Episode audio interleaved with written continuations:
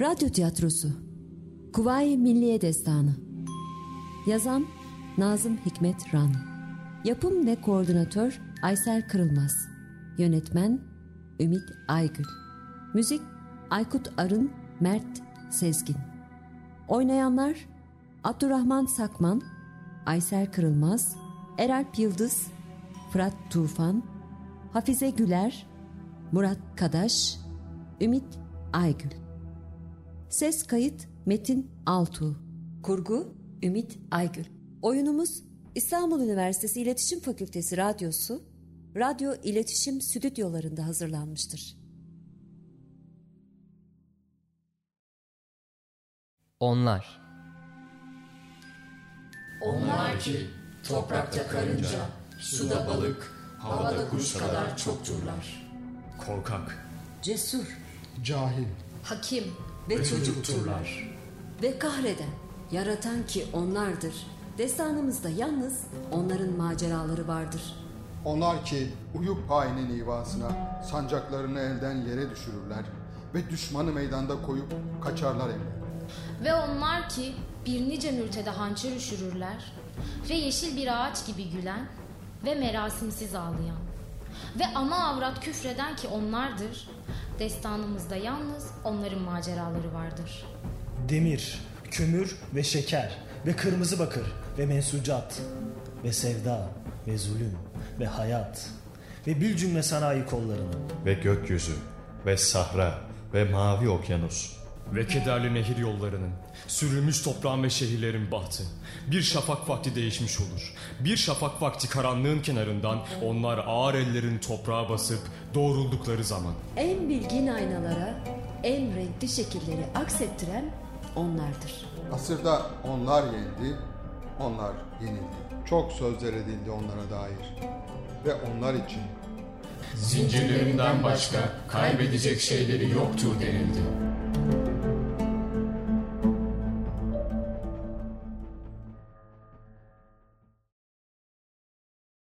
Birinci Bab Yıl 1918-1919 ve Kara Yılan Hikayesi Ateşi ve ihaneti gördük ve yanan gözlerimizle durduk bu dünyanın üzerinde. İstanbul 918 teşrinlerinde, İzmir 919 Mayıs'ında ve Manisa, Menemen, Aydın, Akhisar, Mayıs ortalarından Haziran ortalarına kadar. Yani tütün kırma mevsimi, yani arpalar biçilip buğdaya başlanırken yuvarlandılar. Adana, Antep, Urfa, Maraş düşmüş, dövüşüyordu. Ateşi ve ihaneti gördük. Ve kanlı bankerler pazarında memleketi alamana satanlar, yan gelip ölülerin üzerinde yatanlar düştüler can kaygısına.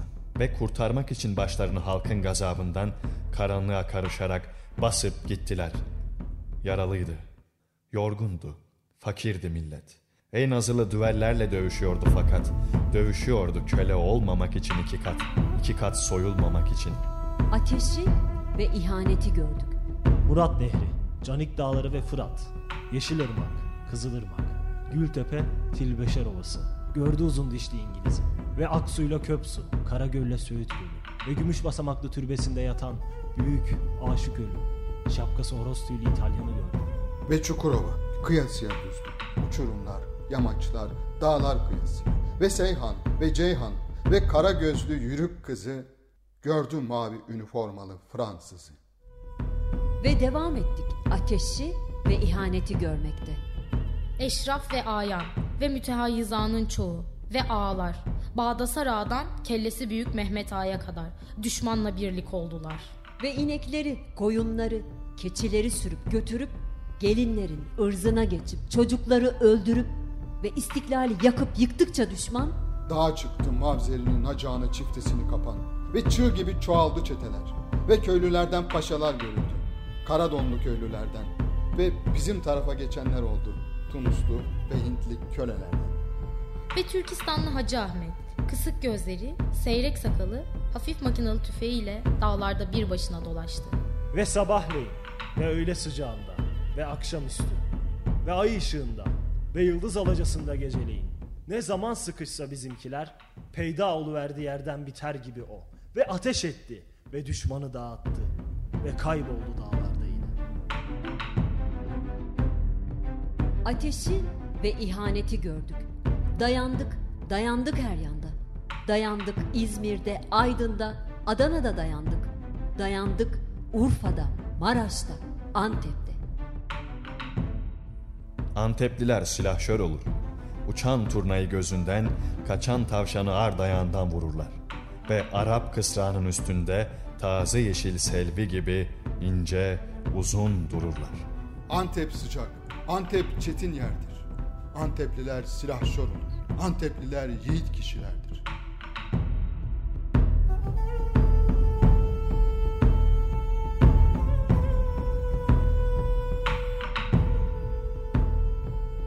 Kara yılan, kara yılan olmazdan önce Antep köylüklerinde ırgattı. Belki rahatsızdı, belki rahattı. Bunu düşünmeye vakit bırakmıyordular. Yaşıyordu bir tarla sıçanı gibi ve korkaktı bir tarla sıçanı kadar. Yiğitlik atla, silahla, toprakla olur. Onun adı silah, toprağı yoktu. Boynu yine böyle çöp gibi ince ve böyle kocaman kafalıydı. Kara yılan, kara yılan olmazdan önce. Düşman Antep'e girince Antepliler onu korkusunu saklayan bir fıstık ağacından alıp indirdiler. Altına bir at çekip eline bir mavzer verdiler. Antep çetin yerdir. Kırmızı kayalarda yeşil kertenkeleler. Sıcak bulutlar dolaşır havada ileri geri. Düşman tutmuşu tepeleri. Düşmanın topu vardı. Antepliler düz ovada sıkışmışlardı. Düşman şarapnel döküyordu. Toprağı kökünden söküyordu. Düşman tutmuşu tepeleri. Akan Antep'in kanıydı. Düz ovada bir gül fidanıydı kara yılanın, kara yılan olmazdı önceki siperi. Bu fidan öyle küçük, korkusu ve kafası öyle büyüktü ki onun, namluya tek fişek sürmeden yatıyordu yüzü koyun. Antep sıcak, Antep çetin yerdir. Antepliler silahşör olur. Antepliler yiğit kişilerdir. Fakat düşmanın topu vardır. Ve ne çare kader düz ovayı Antepliler düşmana bırakacaklardı.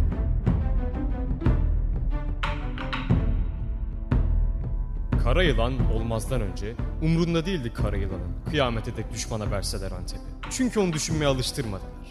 Yaşadığı toprakta bir tarla sıçanı gibi, korkaktı da bir tarla sıçanı kadar. Siperi bir gül fidanıydı onun. Gül fidanın dibinde yatıyordu ki yüzü koyun, ak bir taşın ardından kara bir yılan çıkardı kafasını. Derisi ışıl ışıl, gözleri ateşten al, dili çataldı. Birden bir kurşun gelip kafasını aldı. Hayvan devrildi kaldı. Kara yılan, kara yılan olmazdan önce, kara yılanın encamını görünce haykırdı avaz avaz ömrünün ilk düşüncesini. İbret al deli gönlüm, demir sandıkta saklansam bulur seni. Aktaş ardında kara yılanı bulan ölüm.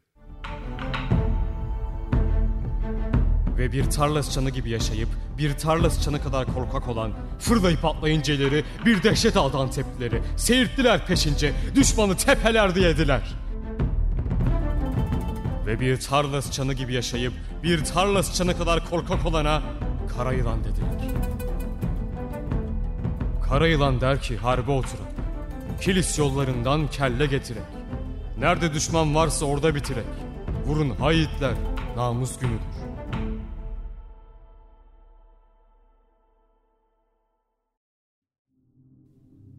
Ve biz de bunu böylece duyduk ve çetesinin başında yıllarca namı yürüyen kara yılanı ve Anteplileri ve Antep'i aynen duyup işittiğimiz gibi destanımızın birinci babına koyduk. İkinci bab. Yıl yine 1919 ve İstanbul'un hali ve Erzurum ve Sivas kongreleri ve Kambur Kerim'in hikayesi. Erzurum'un kışı zorludur balam. Tandırında tezek yakar Erzurum. Buz tutar yiğitlerinin bıyığı ve geceleyin karlı ovada kas katı katılaşmış, donmuş görürsün karanlığı. Erzurum'da kavaklar balam. Erzurum'da kavaklar tane tane. Kavaklarda tane tane yapraklar ve terden ve toz dumandan ve sinekten geçilmez Erzurum'da. Yaz gelip de bastı mıydı sıcaklar. Erzurum'un düzdür, topraktır damı. Erzurum güzelleri giyer balam, incecik ak yünden ehramı. Yürek boynun büker balam, Erzurumlu türkülere. Halim Selim'dir Erzurum'un adamı. Ve lakin dönmesin gözü bir kere. Erzurum'da 14 gün sürdü kongre. Orada mazlum milletlerden bahsedildi. Bütün mazlum milletlerden. Ve emperyalizme karşı dövüşlerinden onların. Orada bir şurayı milliden bahsedildi. İrade-i milliyeye müstehit bir şurayı milliden. Buna rağmen asi gelmeyelim diyenler vardı. Makamı hilafet ve saltanata. Hatta casuslar vardı içeride. Buna rağmen bütün aksamı vatan bir küldür denildi. Kabul olunmaz denildi. Manda ve himaye. Buna rağmen İstanbul'da birçok hanımlar, beyler, paşalar Türk halkından kesmişlerdi umudu. Yağdırıldı telgraflar Erzurum'a. Amerikan mandası altına girelim diye. İstiklal diyorlardı. Şayan arzu ve tercihtir. Ama bugün bu diyorlardı. Mümkün değil. Birkaç vilayet diyorlardı. Kalacak elde şu halde diyorlardı şu halde. Memaliki Osmaniye'nin cümlesine şamil Amerikan mandaterliği talep etmeyi memleketimiz için en nafi bir şekli hal kabul ediyoruz. Fakat bu şekli halli kabul etmedi Erzurumlu. Erzurum'un kışı zorludur balam. Buz tutar yiğitlerinin bıyığı. Erzurum'da kas katı, dimdik ölür adam. Kabullenmez yılgınlığı. İstanbul'da hanımlar, beyler, paşalar, tül perdeler, kravatlar, apoletler, şişeler, çıtı pıtı dilleri ve pamuk gibi elleri ve bir çare telgraf telleri devretmek için Amerika'ya Anadolu'yu şöyle diyorlardı Erzurum'dakilere. Bizi bir başımıza bıraksalar tarafgirlik, cehalet ve çok konuşmaktan başka müspet bir hayat kuramayız. İşte bu yüzden Amerika çok işimize geliyor. Filipin gibi vahşi bir memleketi adam etti Amerika. Ne olacak? Biz de 15-20 sene zahmet çekeriz. Sonra yeni dünyanın sayesinde istiklali kafasında ve cebinde taşıyan bir Türkiye vücuda geliverir. Amerika içine girdiği memleket ve millet ayrına nasıl bir idare kurduğunu Avrupa'ya göstermek ister. Hem artık işi uzatmaya gelmez. Çok tehlikeli anlar yaşıyoruz. Sergüzeşt ve cidal devri geçmiştir. Türkiye'yi geniş kafalı birkaç kişi kurtarabilir. 4 Eylül 919'a toplandı Sivas Kongresi. Ve 8 Eylül'de kongrede bu sefer yine ortaya çıktı Amerikan mandası. Akkoyun'la Karakoyun'un geçitte belli olduğu günlerde o günler. Ve İstanbul'dan gelen bazı zevat sapsarı yılgınlıklarıyla beraber ve ihanetleriyle birlikte bir de Amerikan gazeteci getirmiştiler. Ve Erzurumlulardan ve Sivaslılardan ve Türk milletinden çok iş bu Mr. Brown'la güveniyorlardı. Bu zevata istiklalimizi kaybetmek istemiyoruz efendiler denildi. Fakat ayak diredi efendiler. Mandanın istiklali ihlal etmeyeceği muhakkak iken dediler. Herhalde bir müzarete muhtacız diyorum ben dediler. Hem zaten dediler birbirine mani şeyler değildir istiklal ile manda.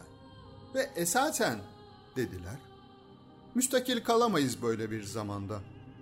Memleket harap, toprak çorak, borcumuz 500 milyon. Varidat ise 15 milyon ancak. Ve Allah muhafaza buyursun. İzmir kalsa Yunanistan'da ve harp etsek düşmanımız vapurla asker getirir. Biz Erzurum'dan hangi şimendiferle nakliyat yapabiliriz? Mandayı kabul etmeliyiz. Hemen dediler. Onlar direkt not yapıyor. Biz yelkenli bir gemi yapamıyoruz. Hem İstanbul'daki Amerikan dostlarımız mandamız korkunç değildir diyorlar. Cemiyeti akvam nizamnamesine dahildir diyorlar. Ve böylece bin dereden su getirdi İstanbul'dan gelen zevat. Sivas mandayı kabul etmedi fakat. Hey gidi deli gönlüm dedi. Akıllı, umutlu, sabırlı deli gönlüm. Ya istiklal ya ölüm dedi.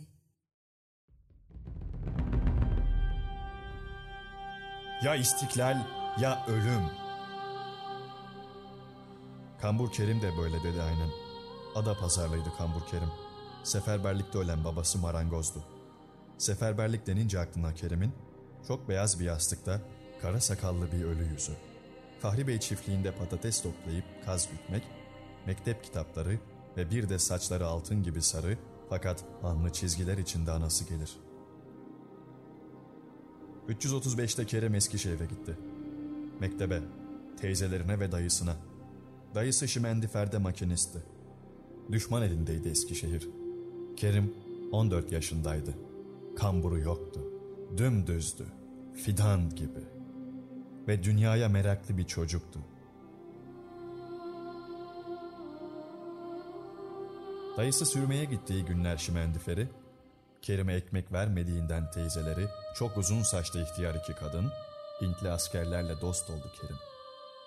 Bunlar şaşılacak şey, Türkçe bilmeyen ve siyah sakalları, siyah gözleri parlak, avuçlarının üstü esmer, içi ak ve tel örgülerin üzerinden Kerim'e bisküviti kutularla atan amcalardı. Kocaman bir ambarları vardı.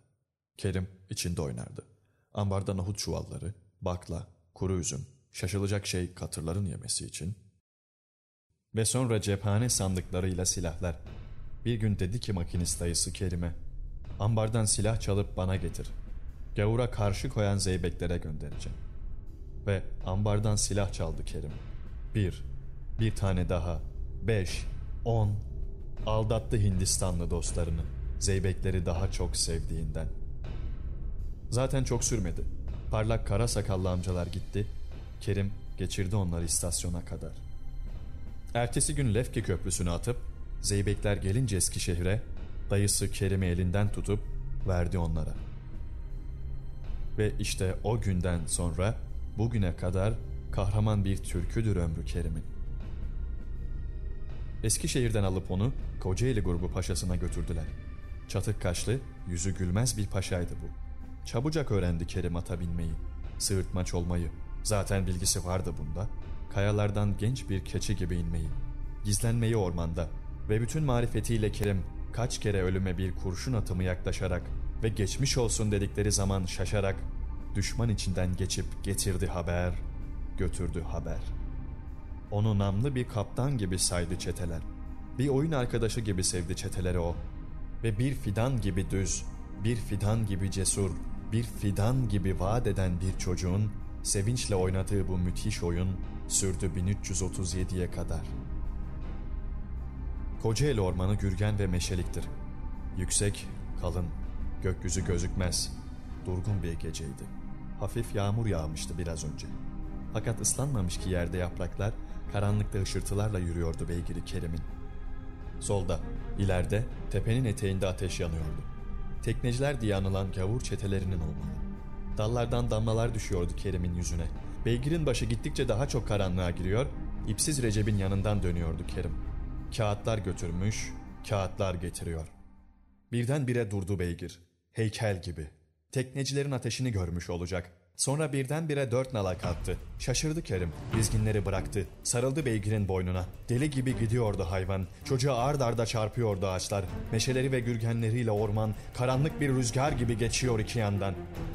Kim bilir kaç saat böyle gidildi. Orman bitti birdenbire. Ay doğmuş olacak ki ortalık aydınlıktı. Ve Kerim aynı hızla geldiği zaman Armaşan'ın altında baş değirmenlere beygir ansızın kapaklandı yere. Tekerlendi Kerim. Doğruldu ve aklına ilk gelen şey saatine bakmak oldu. Kırılmıştı camı. Bindi beygire tekrar. Hayvan topallıyordu biraz. Uslu uslu yola koyuldular. Sol kulağı kanıyordu Kerim'in. Kirezce'ye geldiler. Sapanca ile Arifiye arası. Kerim durdu. Biraz zor nefes alıyordu. Geyve'ye girdi ertesi akşam. Beli o kadar ağrıyordu ki inemedi beygirinden. İndirdiler. Kerim'i bir yaylıya bindirdiler. Ada pazarı. Sonra belki on gün, belki on beş, kanılar, mekkare arabaları, sonra gitgide daralan nefesi, Yahşihan, Konya, Sile nahiyesi, burada malul gaziler için takma kol ve bacak yapılıyordu. Ve nihayet Haccıhan köyünden çıkıkçı Şerif Usta. Hala rüyalarında görür Kerim. İncecik bir yoldan eşekle gelip üzerine doğru eğilen bu çiçek bozuğu insan yüzünü. Usta ovdu Kerim'i bayıltıncaya kadar. Sonra zifte koydu bu kırılmış dal gibi çocuk gövdesini. Yirmi gün geçti aradan. Ve sonra bir ikindi vakti ziftin içinden Kerim'i kambur çıkardılar.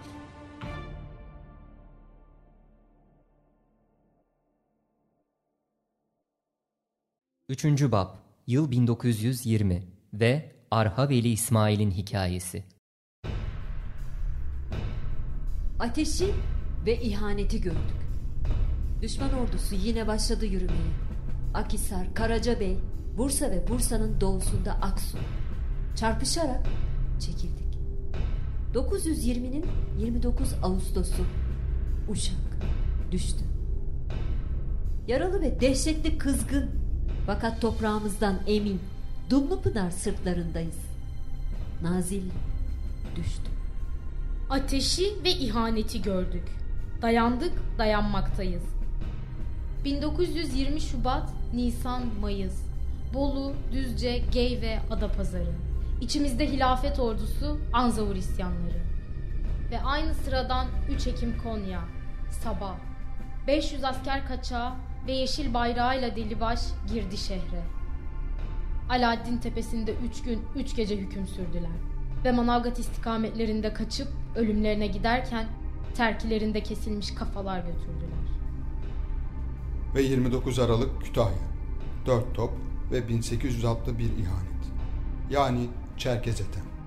Bir gece vakti kilim ve halı yüklü katırları koyun ve sığır sürülerini önüne katıp düşmana geçti. Yürekleri karanlık, kemerleri ve kamçıları gümüşlüydü. Atları ve kendileri semizdiler.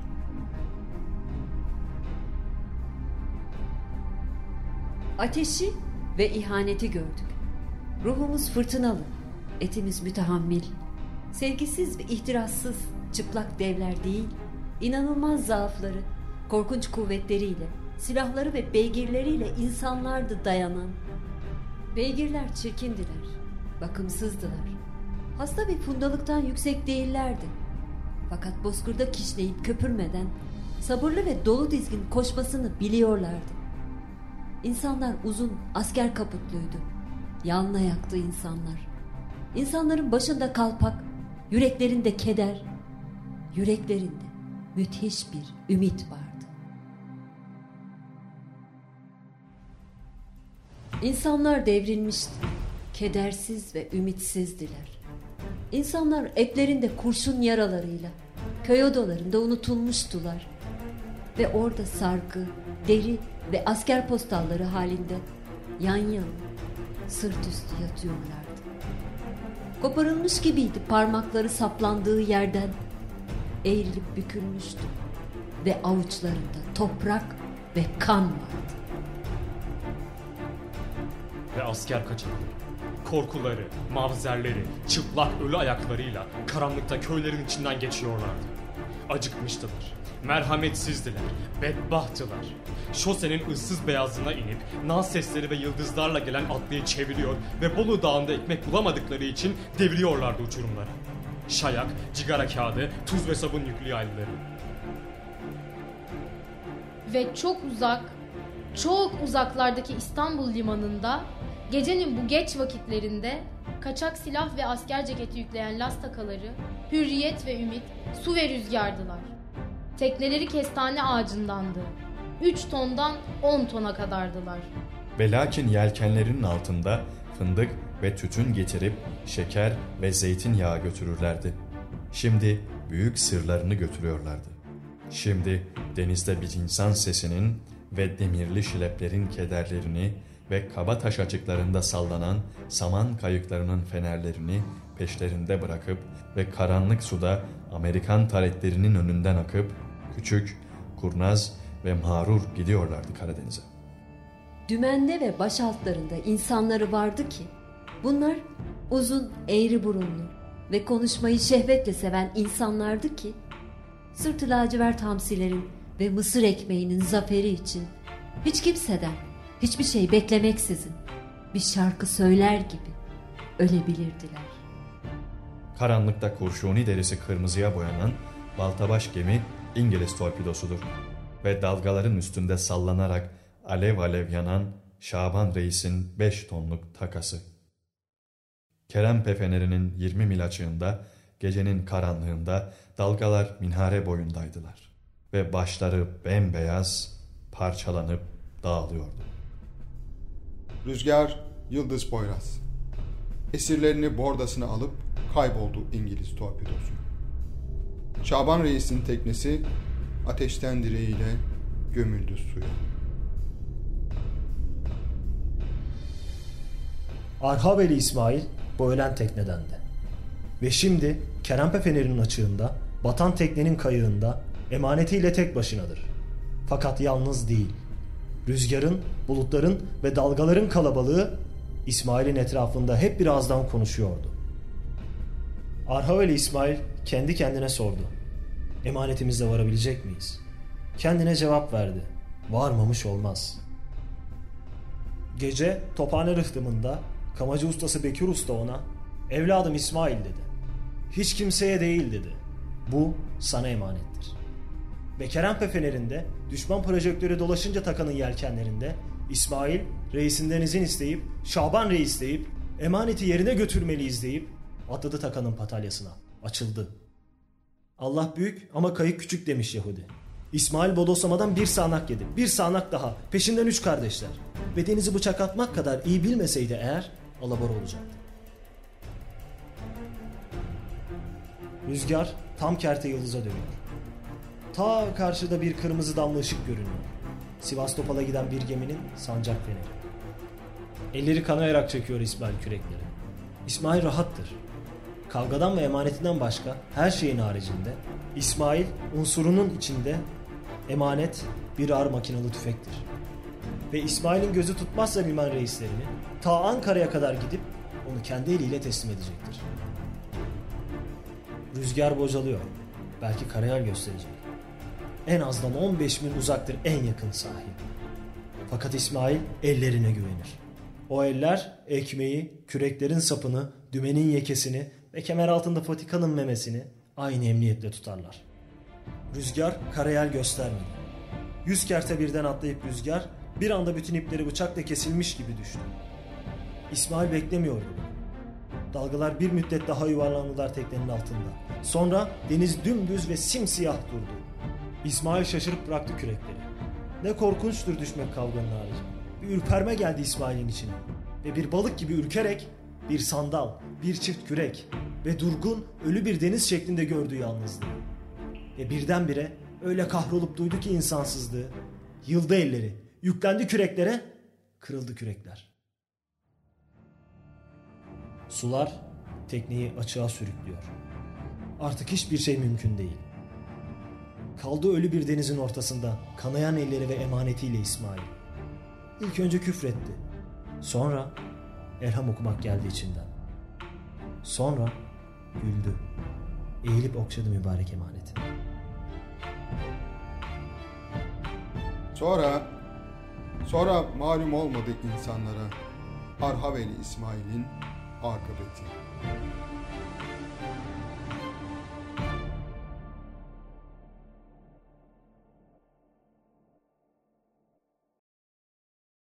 Nurettin Eşvağ'ın mektubu.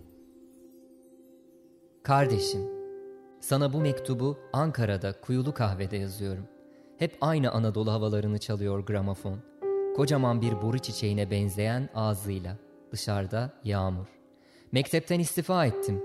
Cepheye gidiyorum ihtiyat zabitliğiyle.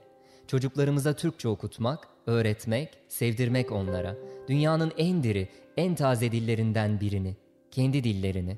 Güzel şey, büyük şey. Fakat bu dilin insanları için çakmak çalmak cephede daha büyük, daha güzel. Biliyorum, iş bölümünden bahsedeceksin. Fakat Ankara'da çocuklara ders vermek, Bozkır'da ateş hattına girmek haksız ve hazin bir iş bölümü. Öyle günlerde yaşıyoruz ki ben bir iş yapabildim diyebilmek için hep alnının ortasında duyacaksın ölümü. Bak, tam sana bunları yazarken asker geçiyor sokaktan. Yağmurda harap postallarının meşinini ıslatarak meclisin önüne doğru iniyorlar. İstasyona gidecekler. Ve türkü söylerken her nedense her zaman yaptığı gibi sesini incelterek marş okuyor genç Türk köylüsü. Ankara'nın taşına bak, gözlerimin yaşına bak. Yüzleri mühim, dalgın ve yorgun. Tıraşları uzamış biraz. Elleri büyük ve esmer. Ela gözlüler, kara gözlüler. Mavi gözlüler.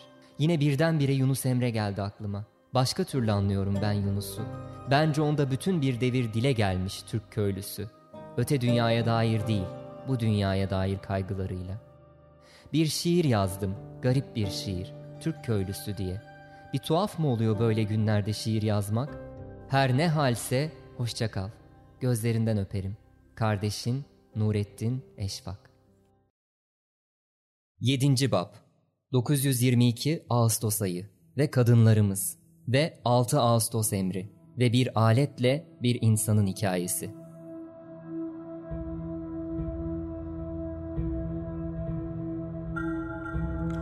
Ayın altında kanılar gidiyordu.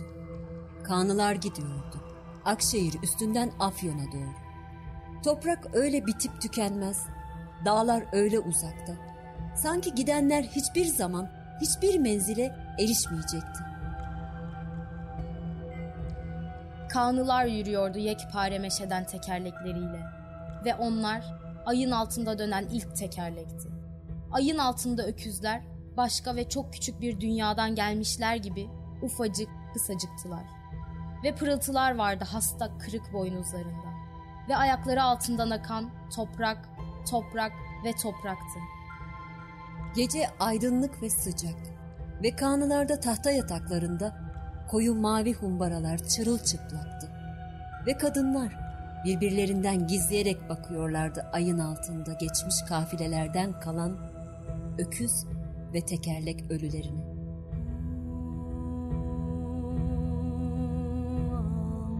Ve kadınlar, bizim kadınlarımız, korkunç ve mübarek elleri, ince, küçük çeneleri, kocaman gözleriyle anamız, avradımız, yarimiz ve sanki hiç yaşamamış gibi ölen ve soframızdaki yeri öküzümüzden sonra gelen ve dağlara kaçırıp uğrunda hapis yattığımız ve ekinde, tütünde, odunda ve pazardaki ve kara sabana koşulan ve ağıllarda ışıltısında yere saptı bıçakların oynak, ağır kalçaları ve zilleriyle bizim olan kadınlar. Bizim kadınlarımız. Şimdi ayın altında, kanıların ve hartuşların peşinde, harman yerine kehribar başaklı sap çeker gibi, aynı yürek ferahlığı, aynı yorgun alışkanlık içindeydiler. Ve 15'lik şarapnelin çeliğinde ince boyunlu çocuklar uyuyordu. Ve ayın altında kanılar yürüyordu Akşehir üstünden Afyon'a doğru. 6 Ağustos emri verilmiştir. Birinci ve ikinci ordular kıtaları, kanıları, süvari alaylarıyla yer değiştiriyordu, yer değiştirecek. 98.956 tüfek, 325 top, 5 teyyare, 2800 küsür mitralyöz, 2500 küsür kılıç ve 186.326 tane pırıl pırıl insan yüreği. Ve bunun iki misli kulak, kol, ayak ve göz kımıldanıyordu gecenin içinde. Gecenin içinde toprak, gecenin içinde rüzgar. Hatıralara bağlı, hatıraların dışında, gecenin içinde. İnsanlar, aletler ve hayvanlar demirleri, tahtaları ve etleriyle birbirlerine sokulup korkunç ve sessiz emniyetlerini birbirlerine sokulmakta bulup kocaman, yorgun ayakları, topraklı elleriyle yürüyorlardı. Ve onların arasında 1. Ordu 2. Nakliye Taburu'ndan İstanbullu şoför Ahmet ve onun kamyoneti vardı. Bir acayip mahluktu 3 numaralı kamyonet. İhtiyar, cesur, inatçı ve şirret. Kırılıp dağlarda kalan sol arka makası yerine şasinin altına, dingilin üzerine budaklı bir gürgen kütüğü sarmış olmasına rağmen ve kalp ağrılarıyla ve 10 kilometrede bir karanlığa yaslanıp durduğu halde ve vantilatöründe dört kanattan ikisi noksanken şahsının vakarlı kudretini resmen biliyordu. 6 Ağustos emrinde ondan ve arkadaşlarından ihsar ve teşkil edilmiş bulunan ve cem'an 300 ton kabiliyetinde kabul olunan 100 kadar seri otomobil diye bahsediliyordu. İhsar ve teşkil olunanlar bu meyanda Ahmet'in kamyoneti, insanların, aletlerin ve Kanıların yanından geçip Afyon, Ahır Dağları ve imtidadına doğru iniyorlardı.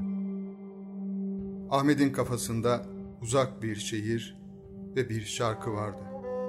Bu şarkı Nihavent'tir ve beyaz tenteli sandalları, siyah mavnaları, güneşli karpuz kabuklarıyla bir deniz kıyısındadır şehir. Vantilatörde adedi devi düşüyor gibi. Arkadaşlar ileri geçtiler. Ay battı. Manzara yıldızlardan ve dağlardan ibaret. Sen Süleymaniyelisin oğlum Ahmet. Çınar dibinde iki Mars bir oyunla yenip bücürü, kalk sıra servilerinin önünden yürü, çeşmeyi geç, mektep bahçesi, medreseler, orada Harbiye nezaretinin arka duvarında siyah çarşaflı bir kadın çömelip yere darı serper güvercinlere ve papelciler şemsiye üstünde papaz açarlar. Motor mızıkçılık ediyor. Bizi dağ başlarında bırakacak Beret. Ne diyorduk oğlum Ahmet? Dökmeciler sağda kalır. Derken uzun çarşıya saparken köşede sol kolda seyyar kitapçı. Hikayeyi billur köşk. Altı cilt tarihi Cevdet. Ve fenli tabahat. Tabahat mutfaktan gelirmiş.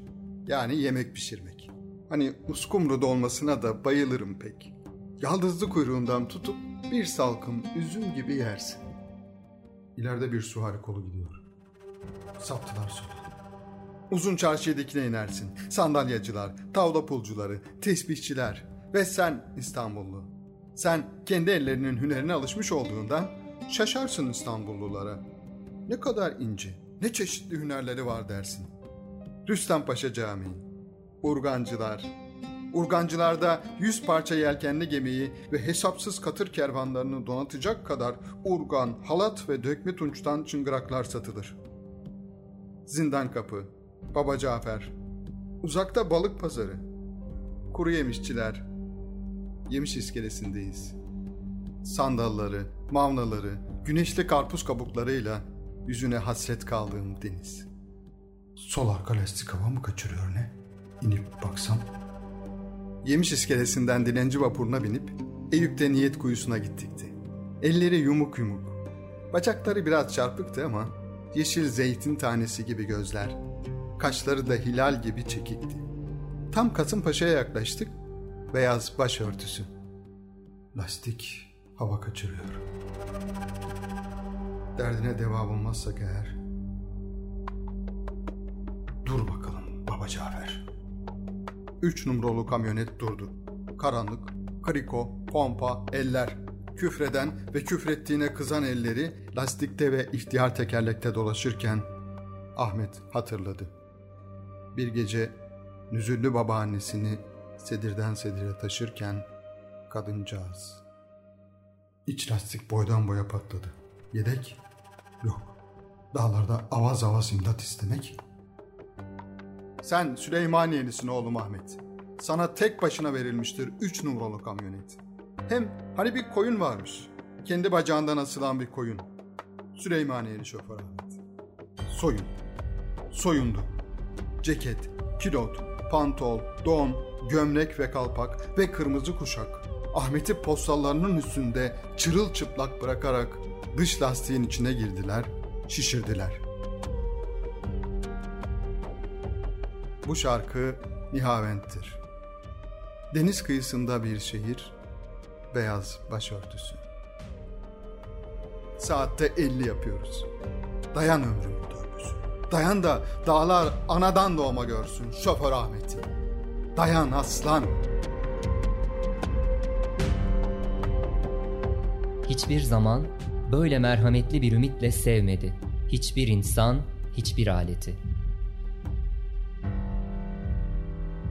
Ve biz de burada bitirdik destanımızı. Biliyoruz ki layığınca olmadı bu kitap. Türk halkı bağışlasın bizi. Onlar ki toprakta karınca, suda balık, havada kuş kadar çokturlar. Korkak, Cesur Cahil, Hakim, ve çocukturlar. Ve kahreden, yaratan ki onlardır. Destanımızda yalnız onların maceraları vardır.